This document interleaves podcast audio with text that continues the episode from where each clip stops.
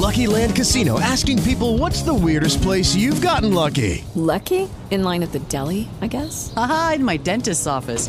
More than once, actually. Do I have to say? Yes, you do. In the car before my kids' PTA meeting. Really? Yes. Excuse me, what's the weirdest place you've gotten lucky? I never win and tell. Well, there you have it. You can get lucky anywhere playing at LuckyLandSlots.com. Play for free right now. Are you feeling lucky? No purchase necessary. Void where prohibited by law. 18 plus. Terms and conditions apply. See website for details.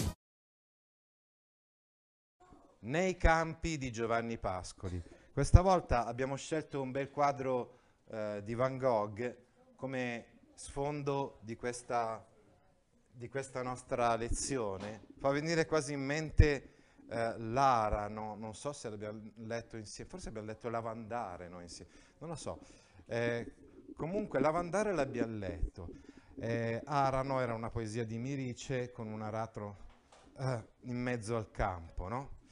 Ecco, ritorniamo a parlare di, di, Mirice. Ricordatevi infatti che i canti di Castelvecchio sono le Mirice autunnali, cioè vorrebbe dire simbolicamente, sono canti umili, sono canti bassi, come le tamerici, sono dei cespugli, cespuglietti, non tanto alti.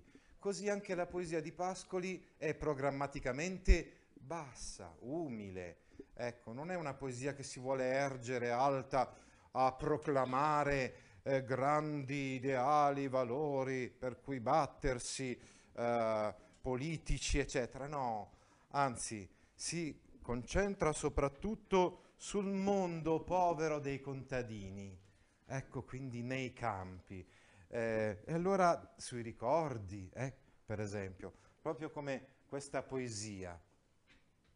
Eh, Oh mamma, attenzione, questa poesia però a partire da un'altra raccolta poetica, che è quella dei primi, dei primi, poemetti. Ci sono due raccolte poetiche, sono i primi poemetti e i nuovi poemetti, che, ra- che raccontano, continua il romanzo georgico, se vogliamo, dei canti di Castelvecchio, anzi proprio il termine romanzo georgico si attaglia, si riferisce meglio ai poemetti c'è una storia, c'è proprio addirittura una storia che si dipana, la vita semplice di due sorelle contadine che richiamano le due sorelle Ida e Maria con le quali Pascoli va a vivere e a ricostruire, a ricostituire il nido a Castelvecchio. Poi però Ida lascia i due, i due fratelli per andare a sposarsi, tradimento. Eh? Eh. Ecco, poi ci sono i nuovi poemetti, sono stati pubblicati i primi nel 1904 e i secondi nel 1909, in cui vengono introdotti, oltre agli elementi campestri, anche temi metafisici, la vertigine, il mistero, il libro. Noi leggeremo il libro, il, eh, il libro, no, il libro è anche quello dei, dei primi poemetti, però vedremo qualcosa di metafisico anche nel libro, benché appartenga a alla raccolta dei primi poemetti e non a quella dei nuovi poemetti. Nei poemetti, i primi e nuovi comunque insieme, si approfondisce il senso pascoliano dell'enigmaticità della realtà, il mistero.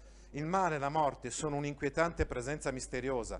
L'uomo, l'uomo prova una vertigine di fronte all'immensità dell'universo e si ancora alla terra, al nido, al grembo materno.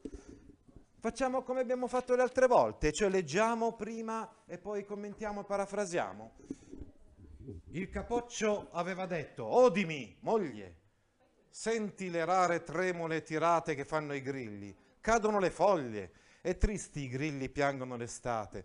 L'altra notte non chiusi occhio, tanto era quel gridio. Seminate, seminate, credei sentire. Poi sentii ieri sera passar su casa un lungo rombo d'ale, l'anatre vanno per la notte nera. C'è sopra il verno, il primo temporale cova nell'aria. Sai che per il grano presto è talora, tardi è sempre male. Domani voglio il mio marrello in mano, che chi con l'acqua semina raccoglie poi col paniere e cuoce fare in vano più che non fare. Incalciniamo, moglie. E per due giorni consegnava il grano alle soffici porche, seminare volle la costa, seminare il piano, e per due giorni non uscì da mare pure una nube, e il garrulo vicino, il tempo è in filo, gli diceva, gli diceva, compare. ma egli arava tutto il giorno chino sopra le porche.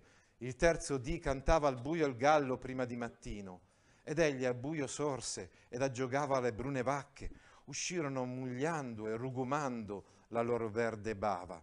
E seminava, d'ore al gioco, Nando era la coda, Nando il suo maggiore che ammoniva le bestie a quando a quando, tarde, e la forza pargola di Dore. Forza di Dore, le divincolanti vacche reggevi, ma tuo padre, il grano pulvurulento, si gettava avanti, la sementa spange- spargea con savia mano, altri via via copriva la sementa, l'aratro andava nell'ombria pian piano, qualche stella vedea l'opera lenta. È un racconto, adesso ve lo spiego tutto, è un racconto però tutto punteggiato dalle eh, usanze contadine, questa volta si tratta delle usanze di lavoro, eh? cioè ad esempio quando bisogna seminare, il tema è questo, quando? Il giorno preciso, se vogliamo anche, in cui seminare, perché se si sbaglia il giorno della semina poi il, raccol- il raccolto non viene bene. Tutto punteggiato anche da termini tecnici, ecco il linguaggio post-grammaticale pascoliano, cioè difficile, eh, ma difficile perché usa i termini tecnici specifici del lavoro dei campi, gli utensili, i verbi, adesso li vedremo tutti comunque. Il capofamiglia, il capoccio del capofamiglia, aveva detto, senti, senti un attimo, Odini, stai, stai zitta, senti un attimo moglie, senti le rare tremole, i grilli stanno facendo sentire il loro verso, cadono le foglie, stanno cadendo le foglie, è autunno, e i tristi grilli piangono l'estate, nel senso di rimpiangono l'estate. È il momento giusto, è il momento di seminare, non perdiamo tempo. L'altra notte non chiusi occhio, non ho chiuso occhio, è il capofamiglia no? che eh, invita la moglie e dice guarda è il tempo di seminare. No, non sono riuscito a dormire, tanto era quel gridio. I grilli è come se mi, con, con il loro verso, mi dicessero è il momento di seminare, seminate, seminate, credei sentire. Mi sembrava che i grilli avessero voce umana e che col loro verso dicessero è il momento di seminare. Poi sentii ieri sera passare su casa un lungo rombodale. Attenzione, le anatre eh, stanno migrando, stanno volando via. Eh, vuol dire che sta arrivando l'inverno? Vuol dire che è il momento giusto per seminare c'è sopra il verno, è imminente, si avvicina l'inverno. Il primo temporale invernale, ovviamente, cova nell'aria. Sai che per il grano presto e talora, cioè, come dire, certe volte c'è chi semina troppo presto. Comunque, non è una cosa tanto grave. Tardi è sempre male. Se uno semina troppo tardi, è sempre male. Cioè, il raccolto va a finire sempre male. Domani voglio il mio marrello in mano. Marrello è un tipo di zappa, appartiene a, quel, a questo linguaggio post-grammaticale tecnico cui facevo riferimento prima, che chi con l'acqua semina raccoglie poi col paniere, è come dire, quindi si raccoglie tanto, no? e, e, cuoce, e cuoce, attenzione, è avverbiale, vuol dire, eh, o, no, scusate, non avverbiale, volevo dire, significa spiace, spiace fare in vano più che non fare. Eh, se uno sbaglia al momento della semina, si mette a lavorare in vano, inutilmente. Incalciniamo, cioè mettiamo della calce sui chicchi di grano o moglie. Della calce, sì, sì, sì. Era una pratica che usavano allora i contadini. Prima della semina, i chicchi di grano messi da parte vengono incalcinati, cioè lavaci, lavati scusate, con calce diluita nell'acqua per proteggerli dalla possibile aggressione delle crittogame, i funghi, i licheni presenti nel terreno. Proseguiamo con la seconda parte della, della poesia. E per due giorni consegnava il grano alle soffici porche utilizza l'imperfetto per indicare delle azioni che sono immutabili, sono cicliche, che si ripetono sempre nello stesso modo. È il nostro capoccio, insomma, il nostro capofamiglia, l'uomo che lavora e quindi eh, appunto semina il grano sotto le zolle, dette però con un termine che appartiene a un linguaggio che non è quello comune, è un linguaggio aulico, no? è un linguaggio un po' ricercato. Uh, e poi queste zolle sono soffici perché umide, perché è finita l'arsura dell'estate. Il terreno preventivamente dissodato adesso è pronto ad accogliere i semi.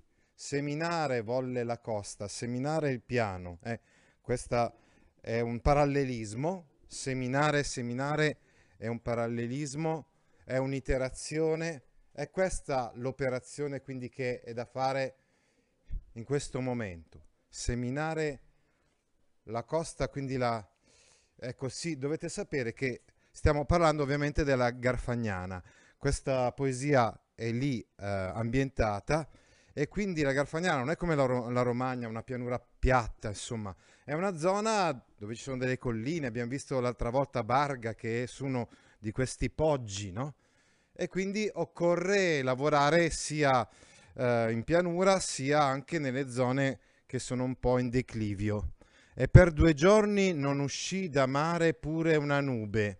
Per due giorni quindi non esce dal mare, ovviamente se abbiamo detto siamo nel Lucchese e quindi non arriva da mare, non arriva da ovest nessuna perturbazione. E il garrulo vicino, il tempo in filo gli diceva, compare, il vicino che è un pochettino un chiacchierone, dice, il tempo è sereno, compare, come, come dire, non vale la pena di seminare se il tempo è sereno, non è ancora il tempo giusto per seminare. Ma egli arava tutto il giorno chino sopra le porche, ma lui non si fa convincere dalla, dal vicino che è il tempo ancora di non è ancora tempo, occorre rimandare, eccetera, ma si dà da fare. E quindi lavora eh, chino sopra le porche. Vedete che anche in questo caso abbiamo una ripetizione del termine che avevamo trovato qualche, qualche verso prima, il termine che indica le zolle. Il terzo dì cantava al buio il gallo prima di mattino. Ecco, eh, come vedremo adesso in queste bellissime poesie di, di Pascoli, eh, la gente contadina sa, conosce, eh, riesce a, a, cogliere i segni della natura che gli fanno capire cosa sta avvenendo.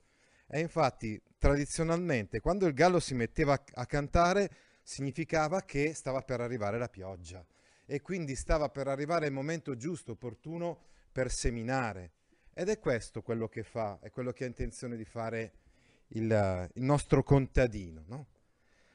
Il terzo, guardate, il terzo, il terzo giorno, quando sembrava ancora tutto sereno il tempo, come superficialmente aveva detto il, garro, il vicino chiacchierone, il terzo giorno il gallo si mette a cantare e allora lui capisce che è il caso di seminare e addirittura che cosa fa? Si sveglia, si sveglia di notte, non importa, ma è, è, è sollecito, è premuroso, è il momento di seminare, non, ho, non, non, non si può perdere tempo, ed egli al buio sorse ed aggiogava le brune vacche. Quindi di notte si sveglia, aggioga le, le vacche, intendo dire prepara l'aratro proprio, uscirono mugliando e rugumando la lor verde bava, le, va, le vacche escono mugliando e rugumando, ritorna quel linguaggio pregrammaticale che è quello dei suoni, dei versi, ad esempio degli animali, no? delle onomatopee, mugliando, rugumando la loro verde bava. Si riferisce qua alla, al fatto che, eh, che le, le, le mucche stanno muggendo e ruminando la bava verde perché stanno ruminando il fieno. E seminava, seminava, seminava. Avete visto che è un verbo che ritorna più e più volte in questa poesia. Dore al gioco, Nando era la coda. Altre figure umane sono quelle dei figli. Dore è il figlio minore e al, gio- al gioco, quindi insomma dove c'è questo, questo aratro, insomma con, con il gioco dei buoi, con i buoi aggiogati. Nando, che invece è il figlio maggiore, alla coda. Infatti poi dice Nando, il suo maggiore che ammoniva le bestie a quando a quando, eh, quindi che eh, incitava le bestie, e quindi le, appunto i buoi, di quando in quando, tarde. E la forza pargola di, do, di Dore è, ha una forza minore rispetto a quella del fratello maggiore che è Nando, e quindi la chiama così, la forza pargola. Eh, la semina, insomma, è un rito. Quello che si compie tra l'uomo e la terra è un patto di alleanza, un atto di fecondazione in cui il contadino consegna il seme perché gli sia restituita una spiga. La natura è depositaria di un'antica sapienza che può guidare la vita e le opere dell'uomo. L'uomo accorto, l'uomo intelligente sa leggere i segni della natura, come abbiamo visto prima, esempio il canto del gallo, e quindi senza perdere tempo, in maniera attiva e sollecita, inizia a, a lavorare quindi, eh, per, per, questa semina insieme con i suoi figli, insieme con uh, Dore e eh, Nando. La forza pargola di Dore la evidenziamo perché adesso la ritroveremo all'inizio della, della strofa successiva, cioè della parte anche successiva. La terza parte infatti incomincia proprio, uh, come dire, rammentando come era terminata la seconda, forza di Dore, no? Quindi richiama quello che si trovava alla fine della, della seconda parte. È il procedimento della anadiplosi. Parliamo infatti di anadiplosi quando una strofa inizia eh, nello stesso modo in cui era terminata quella precedente, si crea una specie di catena Coblas capfinidas, così la chiamavano i provenzali, no? e eh, queste strofe descrivono le varie fasi della semina. La forza di Dore, la forza un pochettino più giovanile e meno potente di quella del fratello, le divincolanti vacche reggevi, quindi tu, meglio, forza di Dore, cercavi di eh, guidare le, le mucche che scuotevano la testa per divincolarsi dal gioco ma tu dovevi tenerle, insomma, eh, in modo che facessero il loro lavoro. Ma tuo padre, il grano pulverulento, si gettava avanti, si gettava avanti il grano che era eh, pulverulento. Abbiamo visto infatti la volta scorsa che l'incalcinatura, alla fine della prima parte, che l'incalcinatura ha lasciato sui chicchi una patina polverosa di calce ma è fondamentale quella incalcinatura, perché in quel modo il grano è stato purificato e protetto dagli agenti esterni. La sementa spargeva con savia mano, spargeva quindi i semi con mano saggia, seguendo appunto i riti, dicevamo, le consuetudini, le abitudini che si tramandavano di generazione in generazione. Altri via via copriva la sementa e appunto altri eh, arrivavano subito per coprire eh, questi semi sotto le zolle eh, arate. L'aratro andava nell'ombria pian piano, l'aratro proseguiva nell'ombra perché abbiamo detto che addirittura loro si mettono a fare questi lavori perfino eh, di notte e comunque quando non c'è la, la luce piena. Qualche stella vedea l'opera lenta per terminare la semina prima della pioggia, il capoccio si è alzato di notte. Cioè l'ideale è riuscire a seminare appena prima che piova, perché se si semina troppo presto, l'abbiamo visto la volta scorsa, eh, insomma la, questa semina non è così efficace. Ma anche se si aspetta che inizi a piovere, anche in quel caso è un disastro, anzi addirittura peggio se si aspetta eh, che, arrivi, che arrivi la pioggia. Tardi è sempre male. Vi ricordate che diceva presto talora è male, ma tardi è sempre male. E quindi occorre sbrigarsi e eh, darsi da fare. Eh, l'operazione si compie se non al buio, proprio pieno pieno, nella semi-oscurità della prima alba. Ecco cosa intende con quell'ombria. Le ultime stelle ancora non sono scomparse dal cielo, qualche stella vedea l'opera lenta, ma incomincia l'albore, diciamo così, cioè incomincia ad esserci la luce eh, del sole che comunque ancora n- non è sorto. La semina richiede tempo perché le, mu- le mucche aggiogate procedono lentamente. Occorre però assecondare la natura e, e fare in modo che si compia questo antico rito, eh, il modello della famiglia patriarcale con il capofamiglia, come abbiamo visto la prima parola addirittura di questa poesia, richiama queste tradizioni che devono essere fatte sempre nello stesso modo, così vuole la sapienza popolare e solo in questo modo si riesce a realizzare il progetto dell'uomo perfettamente inserito però nella natura, il progetto dell'uomo che non, che non è violento nei confronti della natura. Altri video didattici su tuttascuola.it Lucky Land Casino asking people what's the weirdest place you've gotten lucky? Lucky? In line at the deli, I guess? Aha, in my dentist's office. More than once, actually. Do I have to say? Yes, you do. In the car before my kids' PTA meeting. Really? Yes. Excuse me, what's the weirdest place you've gotten lucky? I never win and tell. Well, there you have it. You can get lucky anywhere playing at LuckyLandSlots.com. Play for free right now. Are you feeling lucky? No purchase necessary. Void where prohibited by law. 18 plus. Terms and conditions apply. See website for details.